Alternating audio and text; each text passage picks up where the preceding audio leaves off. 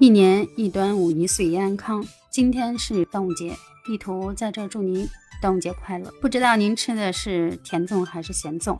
作为一个北方人呢，地图肯定吃的是甜粽。今天呢，我们就来聊聊关于粽子的那点小事儿。说是前两天啊，有一则社会新闻上了热搜，大家也都看到了，是安徽合肥的一个女商贩在那儿支着锅，锅里煮着粽子。这时候呢，来了一辆奥迪 A6 的私家车，从车上呢下来几个城管队员，上来呢跟这个女商贩。啊，解释了一番，然后直接呢就把这个粽子没收走了。在执法环节当中呢，周围有人民群众把这段视频拍下来了。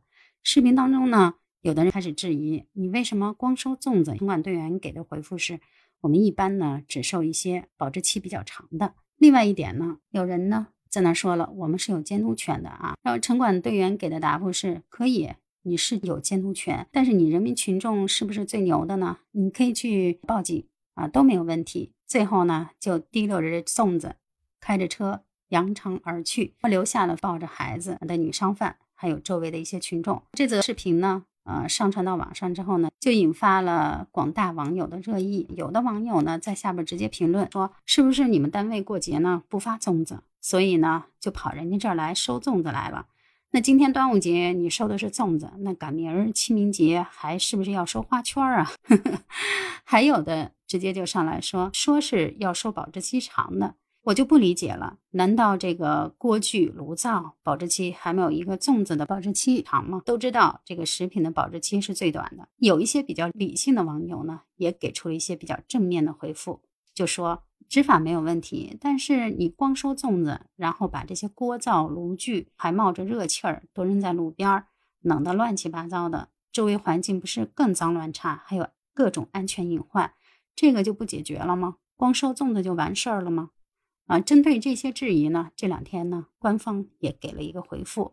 官方给出的回复是什么呢？说确实存在私家车执法的情况。这个呢是提前跟上级部门报备了的，为什么呢？因为有的时候啊，公车不够用，这是一方面的原因。另一个原因是什么？有的时候开着公车来执法，小商贩呢，在车到来之前呢，就开始各种逃窜，引起了不必要的各种风险还有危险。所以说呢，这次执法行为呢，也是接到了人民群众的举报，还有经过上级的指示，然后才跑这儿来，然后执法的，是为了给广大的人民群众。一个更干净整洁的环境。我们都知道，城管作为城市执法的一员，其实是跟老百姓走得最近的一环。但是这些年呢，社会新闻上经常会爆出来这种城管和老百姓在执法过程当中发生的这种擦枪走火的事件。其实呢，也侧面的印证了一点，就是说，在执法的过程当中，虽然说法律是刚性的，但人性是有温度的。这则新闻为什么会引起社会的热议？其实呢，无外乎两点。第一，他是开着奥迪 A 六来执法，是私家车啊。人们质疑的是，你为什么不开着公车来执法？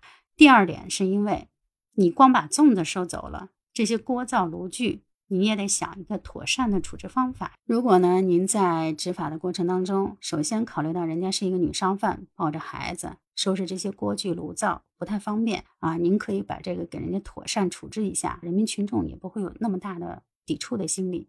另外一个人家这个肯定是一个养家糊口的营生。所谓执法的目的是什么？执法的目的肯定不是没收一兜粽子，然后就完结了事。这种执法呢，虽然说是短平快，哎，立竿见影，但是我们最终执法的目的是什么？是让人民群众在有良好的生活环境的基础下，让这些小商贩也给他们一条活路。怎么给活路？那就是执法者您接下来。也要深思的一个问题了。好了，今天的节目就到这儿了。不管怎么样，虽然新闻一出，但是也不要影响您吃粽子的好心情。毕竟端午节就是要一家团团圆圆一起来包粽子、吃粽子。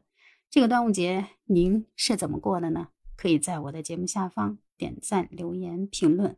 如果您喜欢地图羊的杨金邦呢？也可以订阅该专辑，节目更新第一时间就会通知到您啊！地图羊在这祝您生活幸福美满，我们下期再见。